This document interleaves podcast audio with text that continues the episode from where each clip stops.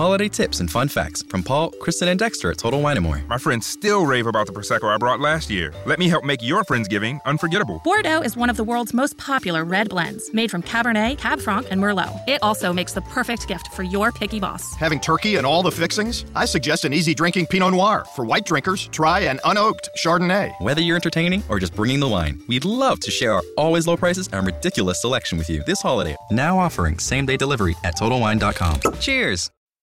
Welcome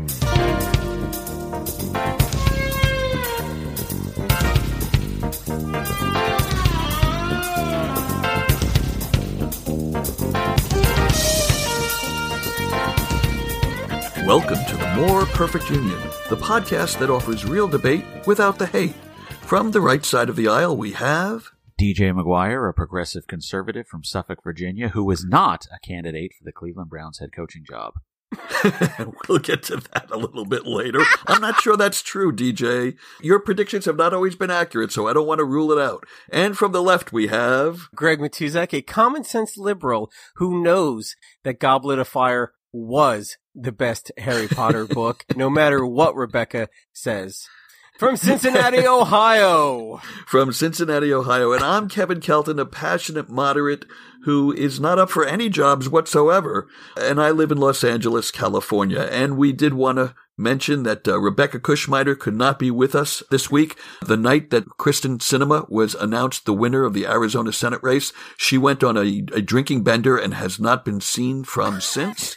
I, I, believe she is now partying. I believe she's in Paris. Oh my gosh, uh, celebrating. The the text from her that just said, "Greg, you were wrong. Greg, you were wrong. Winner, winner, chicken dinner." It's it's really I would like to say humbling, but really uh, quite terrible. And I have to say this right now, Rebecca.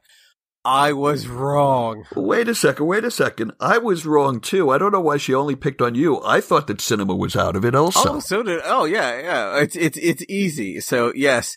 Yes, she was right about this one thing, and she was wrong completely about the order of the best Harry Potter books, which she has been talking about. Um, I don't know how she calls herself a literati, but yes, she got this thing right. Sinema won, and it's awesome, and we're very happy to have you know, such a great future senator or senator elect as Kyrsten Sinema.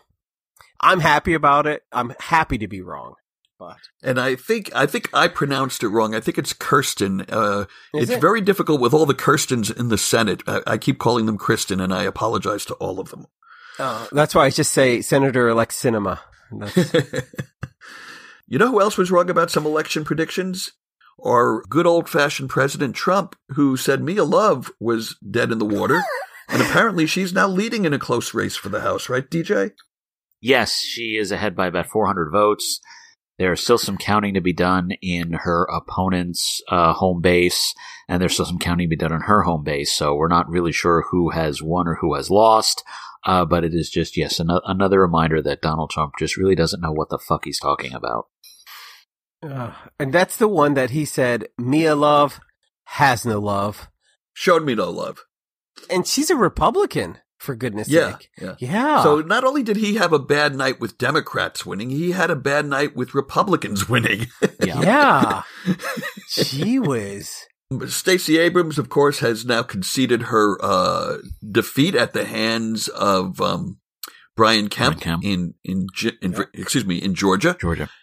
I saw her on the on a news program this morning, and she's still pretty fired up about this election. She refuses to use the word legitimate. She says he is definitely the legally elected governor elect of Georgia, but she will not use the word legitimate because of what she believes is rampant voter disenfranchisement. I know she is very serious about this, and she ran a very good campaign. She had an uphill battle, and her opponent as I put it once, was all thumbs and he put all his thumbs on the scale. However, it should be noted that Brian Kemp's old job, Secretary of State for the state of Georgia, where all the shenanigans can take place, that race has gone to a runoff on the 4th of December. So Ms. Abrams can actually be very helpful in her own home state if she is willing to put her put her support and her machine, such as it is, to help her fellow Democrat John Barrow get elected Secretary of State for Georgia because I would humbly submit that a Democratic Secretary of State in Georgia can make a very big difference in the makeup of that electorate in 2020 and in 2022 and possibly beyond. Right. I think a lot of people kind of lose sight of the smaller race, and when I say smaller races, but the not so sexy races like Secretary of State, which are so important. We get the the majority of people get caught up on these senator races and governor races and of course president races and they lose sight of you know the inner working races like secretary of state or attorney general and stuff like that and it's attorney state attorneys general um, and they're really really important because they're the ones that kind of determine how these things work and it's really important that we still go out and vote and support financially and volunteer and all these things. So don't give up. You know what I wanted to talk with you guys about today? Well, you can't because you're as good as you are. You're not mind readers. I wanted to talk about the bigger issue of our election process across the nation, which I think everybody who's followed the news for the last two weeks realizes is fundamentally messed up. And I'd like to make an analogy. You guys will well remember, uh, you know, we weren't born yet, but we know of it. The days in, in Major League Baseball when there were no electronic scoreboards. The scoreboards were actually run by hand. Uh, either a man would be behind the board and drop in a slide with the number of runs on it every time a new run happened, or uh, they would hang it up and they had a guy on a ladder actually hanging them up. Imagine if you had to take that scoreboard and try to use it to score an NBA game. Imagine how crazed everything would be when the score was changing every, you know, 10 seconds. They, they, back then, they didn't conceive of things like 15 runs in a, in an inning. There was no way to count 15 runs in an inning or 10 runs or 11 runs in an inning. They didn't conceive of extra inning games beyond the 10th inning, and they had to make do by using the one as the 11th inning and the two as the 12th inning. I analogize that to our electoral process today. We are using a 20th century process to try to count votes in a 21st century electoral system, and it just doesn't work anymore. So, do you guys have any ideas for how to improve things? I'll be honest, Kevin, I'm actually going to go in a different direction than you are, uh, because I'm, of course, the one who follows international politics with a very as a very strange addiction of mine. Uh, but I will note that in the United Kingdom, for example, they do not do they do not use electronics for their voting at all.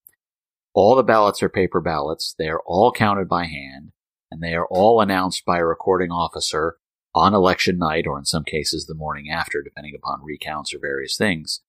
Uh, and in fact, they still manage to get results in within 12 to 16 hours of the polls closing.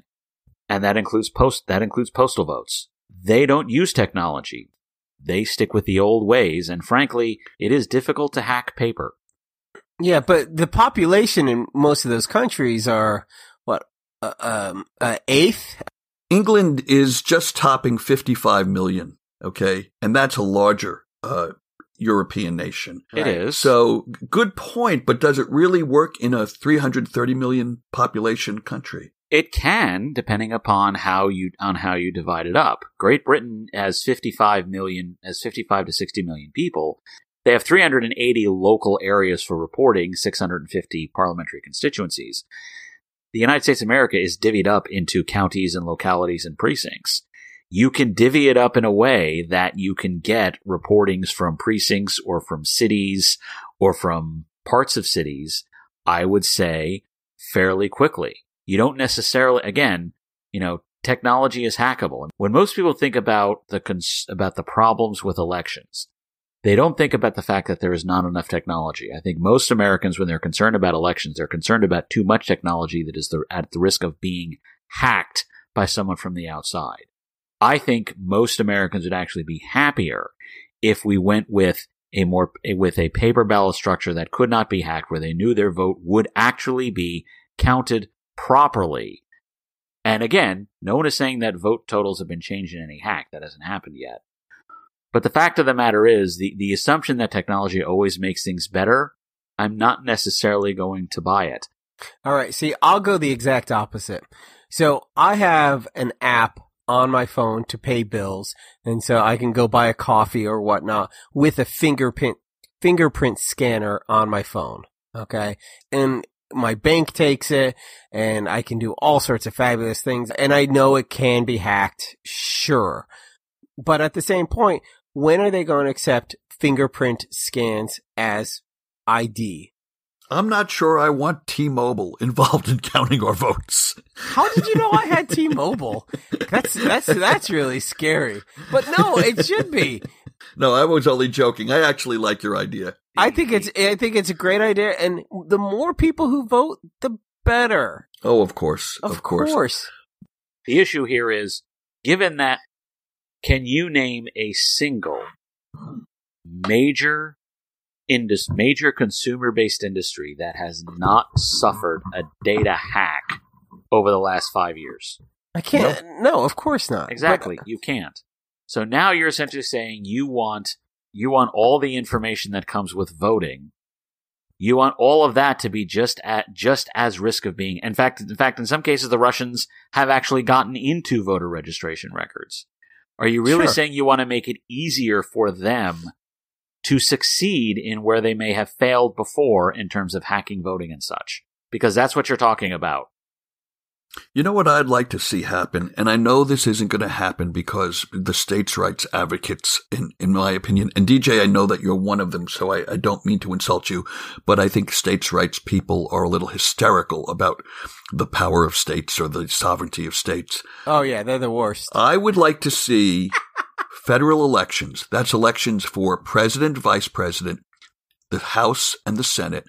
I would like to see federal elections given to the federal government to oversee on some level, not to totally regulate them, but to establish a set of standards that states need to apply in their states to their elections for federal office. I would like to see a bipartisan commission come up with some best practices that could lead to legislation that the Congress adopts and a president signs, whether it's this president or a future president, that would again set some national standards. And yes, it would only be at this point for federal elections, but if they were good best practices, hopefully those would start to spill down into state and local elections as well. DJ, what do you think? Do I have anything there? Yeah, actually, you do. I I I, th- I think that I think that could be useful. The notion that states should run their elections according to a certain national standard that's that is not something that I would have a problem with, so long as the states themselves were still organizing and running the elections. Right. That's fine. But yes, tell them, hey, look, if you, you know, yes, you can run the elections in your state, but when you do so, you better make sure X, Y, Z, and PDQ happen. You know, Right. to some extent, that that's largely just, you know, one could argue that's just implement continuing implementation of what the of what the 39th Congress had in mind when they passed the 14th Amendment. So yeah, I'm perfectly fine with that. Greg, what do you think? I agree completely. There should be minimal points that the federal government should take on voting, without a doubt. And I say minimal, and some states should take even more steps as far as voting protection. Well, who's that woman in Mississippi who said maybe we should stop some of these liberal schools from allowing people to vote? Uh, maybe that's one of the steps we should take. That's the U- that's the U- that's the U.S. senator who's going into the runoff, and of course, Trump is showing up at a rally for it. Of course. But actually, what one thing that Greg is talking about is what he's referring what I what I what he is referring to, even if he doesn't realize it, is the section He of the Voting realizes it. is the section of the Voting Rights Act that the Supreme Court got rid of in 2013. I am, as a matter of fact. Thank okay, you. There we go. Um, but that actually is up to that's a matter that should be a matter. It is a matter uh, for Congress. Congress, and one thing I would I might like to see out of the new House of Representatives is essentially that says, okay, this section was invalidated by the court because they said, you know, you can't use 1968 standards. Fine, we'll use 2018 standards Exactly. Exactly. uh, for for what gen- for what is acceptable elections. That that's perfectly fine, and I'd love to see the new House do that. Now, while I'm on my soapbox this week, and by the way, I should tell you guys, I got a new electric soapbox. it actually raises and lowers. Do you remember the um the SNL sketch from the 1988 presidential debate where Michael Dukakis was at his podium Yes. and before he started speaking, it sort of kind of got it moved up. It, one of the great sight gags of SNL all Did time. you, did you write that one, by the way? No, I wasn't there at that time. Uh, Jim Downey wrote that sketch, one of the the all time great uh, SNL writers. That was a good one. That was a good that one, was by good. the way. Yeah. Well, I I actually uh, I have that soapbox now. It goes up and down when I, I need to to proclaim something. So I'm going to use it right now. Let me let me just kick it into high gear. Hold on. Okay, there I am. Um, well, we're amusing ourselves if nobody else. Okay, so b- before we, we started the podcast uh, this morning, Greg and I were on the, the phone. We were waiting for DJ to join us, and we were talking about possibly, you know, his family moving someplace outside of Ohio someday. I was telling him how I have this this long term desire to move out of California, not because there's anything wrong with California, just because I've spent pretty much all of my adult life here, and I just for- want to try new things right. you know, new experiences. Um, and we were comparing some cities that we had discussed with our significant others, but we both noted that we won't consider any city in a red state or, or particularly a red city, uh, because we, we would feel like outcasts there and it's hard enough to be, to live in, in Los Angeles, let alone living in a place where I have nothing in common with people. And that led me to a kind of a new theory or a new uh, proposal I would like to make. I think we need a cultural big bang in this country where people like me who live in these heavily populated urban districts that voted so strongly for Democrats in 2018 and who mostly supported Hillary Clinton in 2016, and for that matter, usually support Democratic candidates. You know, the living situation in a lot of these cities, it's been cluttered. Traffic is just not livable anymore. Prices for, for everything from, from homes to, to apartment rentals to restaurants to, you know, private schools, everything is through the roof. And there's probably millions of people like Greg and I, and DJ, maybe you're a part of this as well, who are thinking it's time to get out of this hyper metropolitan lifestyle and live a little bit more modestly in another place. Well, I think we need a cultural big boom that gets people like me into red states because then they start to turn purple and some may even eventually start to lean blue. DJ, didn't that happen in Virginia at some point? Yes and no. Virginia, I mean, there was a continued suburban expand. Northern Virginia, in particular, as the uh, one argument that Republicans use is that as the federal government grew bigger and Northern Virginia became more dependent upon the federal government, it became more democratic. Um, I'm not necessarily sure I buy that. But didn't some of it have to do with migration? I know that, uh, you know, Atlanta has become uh, more of a blue city in an otherwise red state because of migration. I, I would not say that. I think I think I think in that case migration is overblown. In fact, there was an exit poll for the for the Texas race, for the Texas Senate race that actually showed native Texans preferred Beto O'Rourke to Ted Cruz. It was migrants from outside Texas who got Ted Cruz elected last Wow. week. So I'm not. I, yeah, I'm not sure the the the mig- That's the sound of the soapbox going down. but no, I think I think the the bigger story of 2008, frankly, was suburban voters, in particular suburban independents, and even some moderate suburban Republicans, who simply said, threw up their hands and said, "I'm not going to have anything to do with this anymore." Uh, in fact, if you look at you know suburban districts, even in red states, uh, Dallas, Texas, Fort Worth, Texas, Oklahoma City, Oklahoma, Gwinnett County, Georgia, which is a suburb of Atlanta, um, Chesterfield County, Virginia, Virginia Beach, Virginia. Virginia Beach is a city, but it, it, it acts like a suburb. Yeah, but these are what they call secondary cities. They're not like New York, Los Angeles, San Francisco. no, no. They're, they're, No, and, and, and I agree. no. I agree. Like I said, they, they are where they are. They are. They may be sit. Well, Dallas and Dallas is, is a rather large city. Dallas, I would call a front rank city. But uh, uh, okay, uh, so I want to get back to my central premise. You don't think there's anything to the idea of maybe dispersing some of these culturally left-leaning people who tend to vote blue, but also to, to disperse culturally. You know, everybody talks about how are we going to re- reach rural voters? What are we going to do about these people outside of the cities? Well, one way to engage them is to live among them. Greg?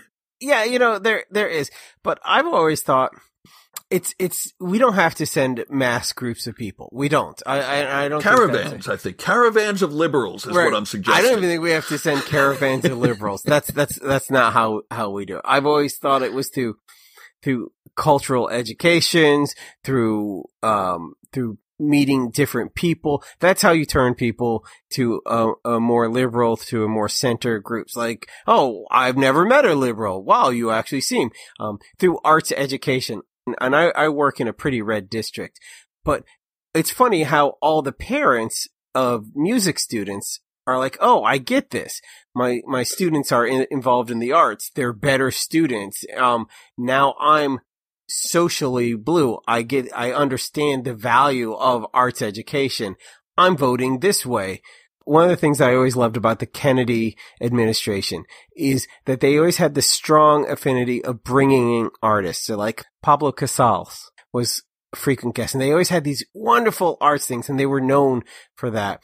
And you saw that through different administrations. Like arts were really important. And even through, um, of course, the Obama administration in the Hamilton concerts and Esmeralda Spalding. And they always had a lot of ones, but you don't see that now. You're not hearing it. Maybe it's the media's fault. Maybe Trump is having these fabulous, wonderful arts experiences that we're not understanding or hearing and we're it's depriving the country of understanding culture and it's turning the country more red. And I believe that, um, as an arts educator or something like that.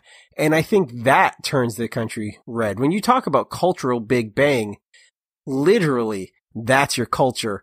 That's the big bang. So don't send out everybody. Don't send out artists, send out educators, send out a couple people among and they will lead. I'm sorry, but what the hell is wrong with you people? All right, I, I have I have lived I have lived in an actual state that has. Wait, is it worse than we think, DJ? Is it worse than we think? No, it's not worse than you think. So that so there's at least that. But the fact of the matter is, when what the Democratic Party has done in Virginia to make itself the lead party in the state is reach out to voters that the Republicans have ignored and rejected and court them and win them over. You don't need to sprinkle a bunch of Californians into the mix for that to work. You simply need to take a look at what's happening in your state and go, hmm, who are the Republicans shitting on, basically? Those are people that who we can think can vote for us. Let's go get them. Holiday tips and fun facts from Paul, Kristen, and Dexter at Total Wine & More. Did you know there are over 10,000 wine grape varieties worldwide? Here's to thousands of gift possibilities. My go-to holiday wine is Chardonnay. I love it with turkey and potatoes. Pile on the gravy. Let me show you our more than 8,000 party perfect wines that are in your budget and out of this world. Whether you're entertaining or just bringing the wine, we'd love to share our always low prices and ridiculous selection with you this holiday. Now offering same day delivery at TotalWine.com. Cheers! Holiday tips and fun facts from Paul, Kristen, and Dexter at Total Wine & More. Did you know there are over 10,000 wine grape varieties worldwide? Here's to thousands of gift possibilities. My go-to holiday wine is Chardonnay. I love it with turkey and potatoes. Pile on the gravy. Let me show you our more than 8,000 party perfect wines that are in your budget and out of this world. Whether you're entertaining or just bringing the wine, we'd love to share our always low prices and ridiculous selection with you this holiday. Now offering same day delivery at TotalWine.com. Cheers! okay. the More Perfect Union, featuring Greg Matuzak being wrong about Kyrsten Sinema. now heard on iTunes and Stitcher. Well, let's see what else is in the news that we wanted to talk about this week. Jim Acosta cannonballs into the press pool thanks to a judge's ruling that he cannot be prohibited from covering the White House. Greg, I know that you threw a, a, cocktail party in his honor, I believe, right after that announcement. I did. I'm so excited about this. This is not only a victory for Jim Acosta. This is not only a victory for CNN, but this is a victory for all White House press. I heard Rebecca is actually now going to try to get her White House press credentials. I mean, she she feels- just wants to be unblocked by, uh, you know, POTUS, uh, at, you know, hashtag the real Donald Trump or whatever she, it is. She's jumping over that. She's just like she's like me and Jimma. She's she's still she's still like drunk on all those margaritas for the uh, Kristen Sen- uh, Senator Alex Sinema. Um, hey, once again, I'm not going to make your mistake. She's like me and Jim Acosta are going to be like seat buddies. Um, she's like really excited. Um, but it's, it is, um, the whole ruling. First of all, the White House was a dumpster fire at the trial because they couldn't even, it, couldn't even tell the judge whose initial idea it was to, to ban Jim Acosta, which was fabulous. But on top of that, you know, access to the, uh, press, you know, to the White House was actually barring him. This is wonderful. And I hopefully this will kind of uh, ramp down the rhetoric of you know the enemy of the people, and hopefully we'll see this. Nope. He's, I he's know. Already, he already called them the enemy. He already called the New York. He already called the New York Times the enemy of the people again over the weekend. So Really, and Wait, I there's did. two enemies of the people? I didn't realize that. no, Yeah. it's just it's just it's just in it, you know, the, the press is the enemy of the people. The New York Times is the enemy of the people. Division one or something. I don't know. I I, I, I, I, I don't know how Trump how Trump organizes how organizes the sub enemies of the people. You'll have to ask him. There- There's bullet, this sub bullet points. I, I know Sarah Sanders did a thing on Fox about how freedom of the press does not mean freedom to be rude. Um, which Yes, it does. I know it doesn't mean you can yell f- like fire in a in a crowded. You know, I'm I'm. I'm, I'm going to interrupt Greg again. sure. My Go apologies, ahead. Greg. But the fact of the matter is, this entire uh, Doug Mataconis, who's a wonderful blogger from Fauquier County, Virginia, came up with this before I did. But the entire Trump administration, it's just like The Godfather, but everybody is Fredo. I can handle things. I'm smart. Not like everybody says, like dumb. I'm smart. I want respect. That's that's the second time in a week, second week in a row two you've done your weeks. Fredo, yeah, impression. I I really think you're trying to date Meryl Streep. Um, Okay, so what else? Okay, so Melania Trump has also been quite active, more so than than most first ladies, by apparently forcing out the deputy national security advisor for some catfight they had over her trip to Africa a couple of months ago. What was that all about?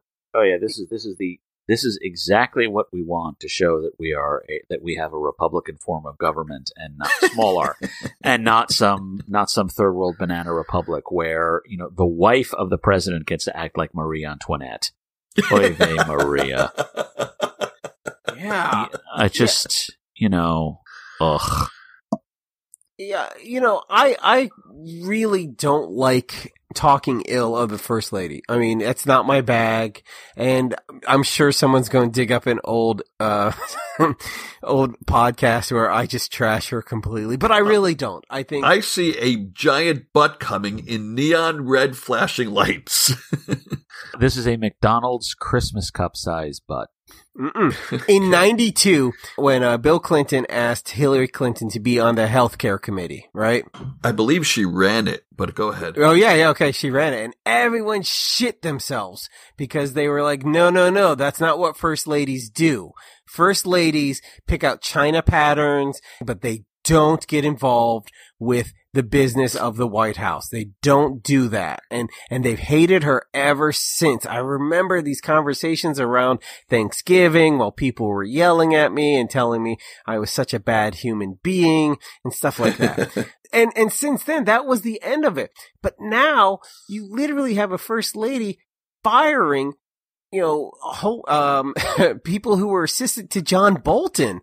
I mean, that's crazy talk. Well, now to be fair, Go ahead. somebody on this podcast at some point, I guess, needs to be fair to the Trumps. Yeah, go ahead. It goes against every bone in my body. You can be the common sense liberal. Um, Nancy Reagan, uh, the beloved first lady of the Reagan administration, did force Don Regan out of his job as uh, chief of staff, I believe it was. Isn't that right, DJ? Yeah, she did, but she did so by convincing her by convincing her husband quietly to get rid of him. There were various leaks and things, but there was no one who worked for the first lady who went to the press and said Don Regan should be fired. Well, they didn't have Twitter back then. it's not a matter of it wasn't Twitter. They they, they actually the, the press the press. Well, that's true. They did. They actually released a press statement. Yeah, You're right. I stand corrected. Said this person should be fired. Uh, you know, Nancy, Nancy Reagan did not do that. So. They didn't say that. They said she doesn't deserve the honor of working in this administration. That's what the press statement said. And and you know what? I'm I'm sure I'm sure some of the Bush wives, I'm sure uh, Michelle Obama probably influenced, and I know influenced their husbands on certain matters. Oh, absolutely. Absolutely. My wife oftentimes tells me things like, um, maybe you should use a different microphone or, um, you know, I think you should disagree with Kevin more or, um, if I, if I ever come anywhere near federal executive power, the country will be immensely relieved to know that my wife is my closest advisor. Let's be clear, DJ. The closest you'll ever come to executive power is you will be the first lady. Um, because I've, I've met your wife. She's immensely more qualified than you. I don't dispute uh, that one. No, bit. no, literally, the the closest you'll come to putting your hand on that Bible is, "Honey, hold my purse." Again, I don't dispute this one bit. No. Okay, and um, we were talking about uh, significant others, and you know who's having some significant other problems this week? One Mr. Michael Avenatti. Yeah. Who apparently was arrested in Los Angeles on some form of charges of domestic abuse. Not quite clear, but there's a story behind the story. Greg, you've been following this for us. Uh, th- uh, well, let's just call this Conspiracy Corner. The Conspiracy Corner with Greg Matusak. And Greg, tell us what the latest conspiracy theory is about the Michael Avenatti situation. I love a good conspiracy. And and this one is like a conspiracy wrapped in an enigma wrapped in a sweater vest. because I was, I was sitting there minding my own business and I, and my uh, tweeter and my messenger all blew up that Michael Avenatti was arrested. And I'm like, oh, okay. Well, this doesn't surprise me. Lawyer. Okay. Let, uh, bring in the obligatory lawyer jokes. Sure. Um, but then it got a little weird because both his wife and his ex-wife were like, I don't know anything about this. It wasn't me. So I was like, okay, sure, maybe. that was after the news report suggested that he had abused his, his ex-wife, correct? Right, exactly. Right. And they were both like, it's not us. Don't know what you're talking about. So maybe it was his, you know, side piece. I don't know. Sure. Or some straight. No one knows who this is. And that's fine. If this, if this woman wants to remain anonymous, that's fine. He's admitting, he's saying, I've never done this. I have no idea who this woman is. And this is where it gets weird because 10 minutes after he was arrested, our good friends at Surefire Intelligence put out this tweet that said, and, and before you do that, remind people who Surefire Intelligence is. What else they were behind? Surefire Intelligence was the made up intelligence group that tried to uh, frame uh, Robert Mueller. Robert Mueller. Mueller. Gosh, I'm bad with names today. Robert Mueller, and then had this horrible press conference, and it was uh, uh, Jacob Wohl, and it turned out that this could be. Uh, you know, I will always side with someone who claims abuse until we find out otherwise. And the police obviously thought there was enough evidence to arrest um, a lawyer. So of course I'm going to side with someone who, without a doubt. I always believe. Well, it's not so much that you're siding; it's is that you're not dis. What's the word I'm looking disavowing for? Disavowing, or you're not disregarding the possibility. Right, that's fair. You're keeping an open mind. You don't know whether it happened. You don't know whether it didn't happen. Right. And then the upshot of it is Michael Avenatti gets pissed off, and then what happens? Oh, Michael Avenatti gets pissed off and threatens Jacob Wohl. And then Jacob Wohl calls the police on him for making a threat. And then goes on to this, this website and gloats about the fact that Michael Avenatti threatened me. You see? You see what a bad guy he is? Oh my gosh. It is, it is, like I said, conspiracy after conspiracy. Now, this is where, what was the, what's the guy who, uh, uh, the Veritas Project? Uh, James O'Keefe. Yeah, that's a James O'Keefe. So James O'Keefe is in himself kind of this horrible human being who tries to find you know, ignorant and people who are bad at their jobs and at their weakest. And then he re-edits the, the photos to make them look like they're doing things that are He gets them to make a verbal slip in a long interview and then he re-edits it to make that slip the focus of the interview. And the worst part is he then puts it out and then four or five months later when it re, when we realize this is complete garbage, it's too late. This group has been branded as you know, doing something terrible or a senator or something like that has been branded. But the thing that Jacob Wohl does by going after prominent Democrats before they actually even do anything wrong, and that's a joke in itself, and then setting them up. Now that's criminal. But that's... you know who else is doing this? This is just in politics now. Facebook was caught doing it this week in that big expose in the New York Times. Apparently, Sheryl Sandberg or somebody working for her hired a political hit company, a, a, company that does like, they're famous for political hit jobs to create bad press about people who were protesting Facebook for their privacy uh, inadequacies. And they did it by tying them to George Soros, which was not only factually inaccurate, it's anti-Semitism to boot there, there, there really isn't much we can say about that. It's just a, it is just a reminder that the first thought to a bad message is to shoot the messenger. And I have been one of the folks who've been tried, who've tried very, very hard to prevent the most dynamic part of our economy, which is namely the IT sector, from being overregulated. And stuff like that makes it a lot harder for me to defend that position. Facebook, when Facebook does something like that, it's it's it's almost as if it is screaming to Washington, "Please regulate me. I can't control myself." Well, all I know is that to guard myself against accusations like this, I I make sure that I keep really really good calendars. Thank you, Kevin. A reference to Brett Kavanaugh. And while we're talking about regulations, you know what our uh, beloved president wants to regulate? Tell me. Forests. Oh. Because he seems to feel that forests create potential for forest fires, which creates potential for wildfires, and therefore forests are a bad thing and should be, I don't know what he thinks should be done.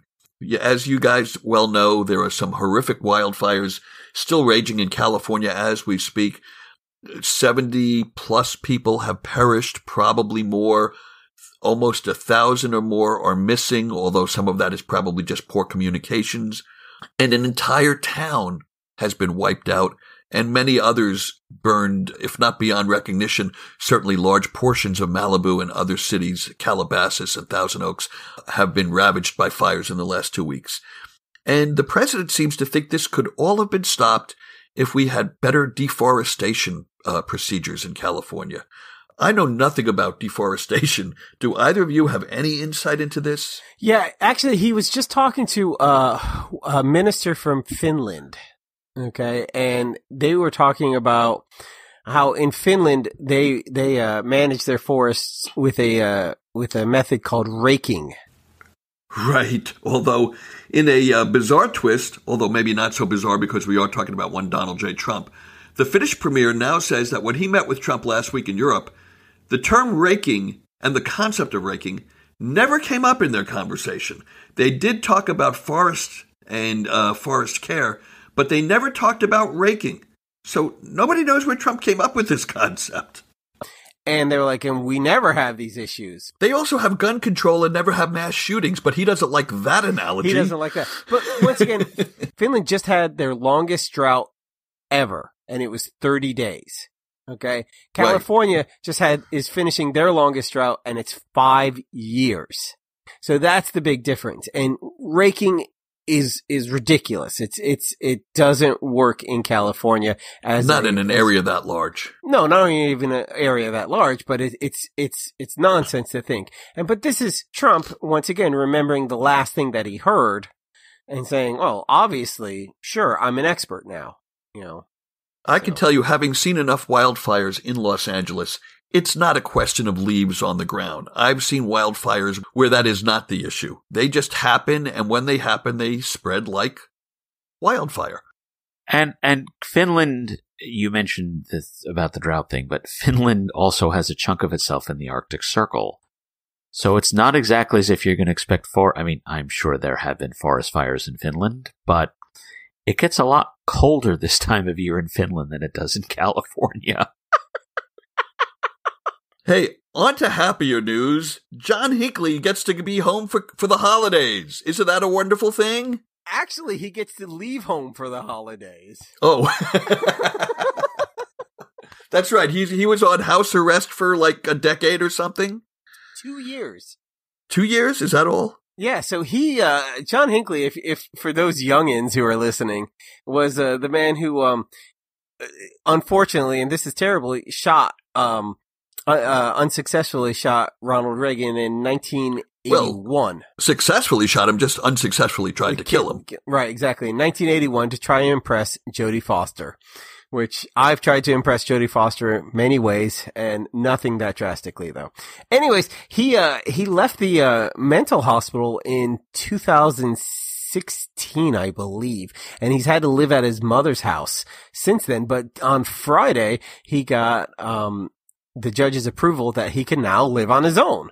Um, and for the most part, he has no tracking device. He has access to the internet. He has all these other, you know, he's pretty much free. He can get a job, which is kind of difficult for him. He's not allowed to have a Facebook page. He's not allowed to have social media, um, uh, Twitter, Instagram, or anything like that. And the most bizarre part is he's not allowed to look himself up on Google. Well, just remember what that means. That means that someplace there is either a server or an actual human being whose full-time job it is is to monitor John Hinckley's social media or lack of social media use. That could be. That could very well be. So, so we are paying a separate human being or some, you know, fairly sophisticated piece of technology to make sure that he never does this. I don't know why this man is being allowed to integrate with society, although I guess, you know, hey, it's our laws. First of all, he was found not guilty by reason of insanity. He did serve a very long term in a mental hospital of some sorts. And, and he, now 30 years later, because this was 1981, so it's almost 38 years later, 37 years later, he's being allowed to integrate back into society. And I guess, hey, you shoot somebody, they live, you only, you know, you only do 30 years. I guess that's how it works. But this goes on to the GOP's kind of talking points that it's not guns, that it's not, and even the Brady bill was passed after this, that it's not guns, it's mental health. But they are still shooting people first. No one Right. has an idea of how to how to improve the mental health system to the point where there are no mentally deranged people. But these are mentally sick people in the eyes of the GOP. Well, they're mentally sick people in everybody's eyes, but the problem is, as I'm sure you will agree, they have access to guns. Right.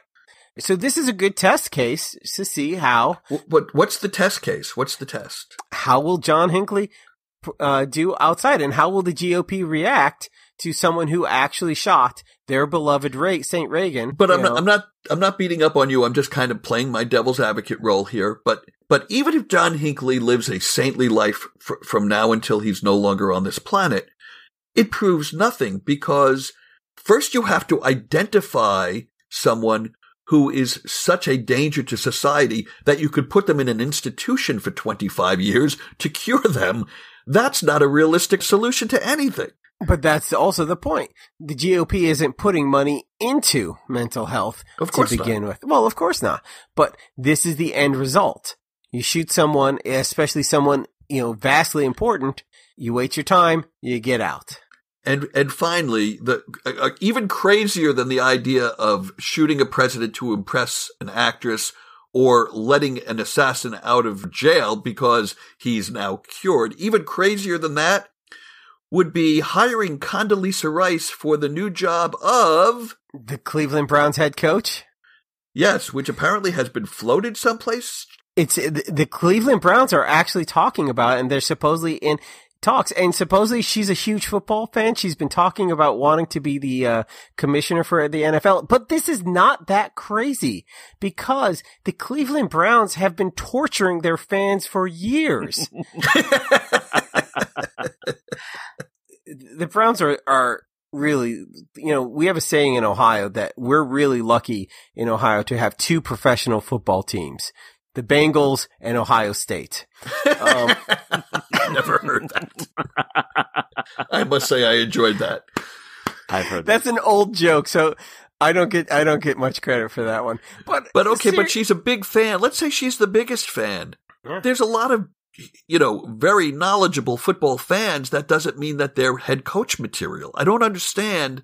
I could see her being the commissioner of the NFL. That makes sense to me, much more so Ah. than, than Roger Goodell. But, um, but her being a head coach, how does that happen? no, I think it's I think this is more a publicity stunt than anything.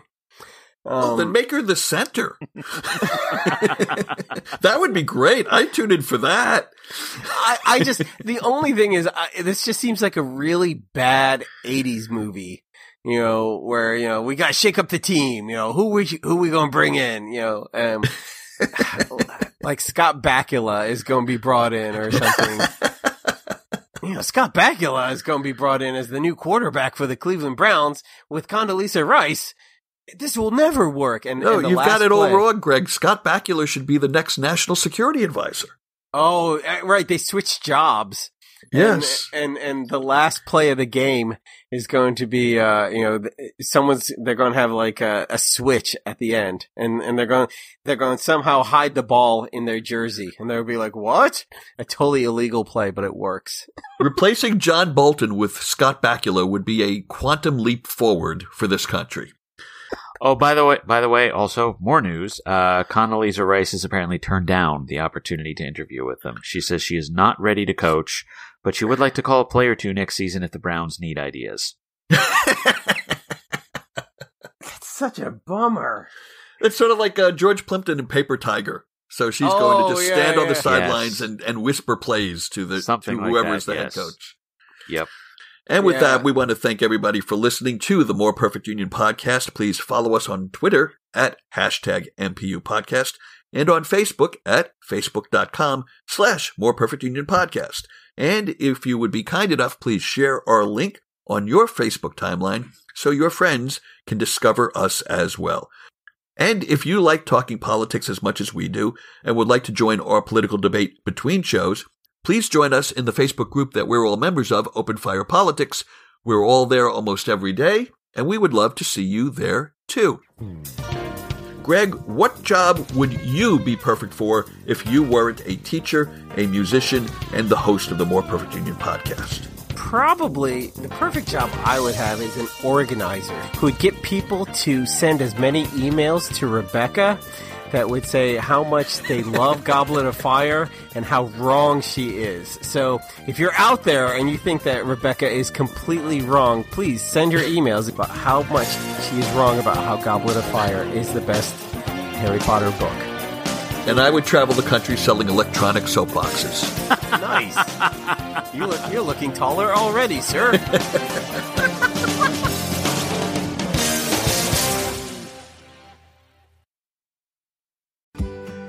Now is the chance to use reliable energy to grow your money with the Dominion Energy Reliability Investment. Our new investment product offers competitive returns, no maintenance fees, and flexible online access to your money. Make the reliable investment in reliable energy. The Dominion Energy Reliability Investment. To find out more, go online to reliabilityinvestment.com. That's reliabilityinvestment.com. holiday tips and fun facts from Paul, Kristen, and Dexter at Total Wine & More. My friends still rave about the Prosecco I brought last year. Let me help make your Friendsgiving unforgettable. Bordeaux is one of the world's most popular red blends, made from Cabernet, Cab Franc, and Merlot. It also makes the perfect gift for your picky boss. Having turkey and all the fixings? I suggest an easy drinking Pinot Noir. For white drinkers, try an unoaked Chardonnay. Whether you're entertaining or just bringing the wine, we'd love to share our always low prices and ridiculous selection with you this holiday. Now offering same day delivery at TotalWine.com. Cheers!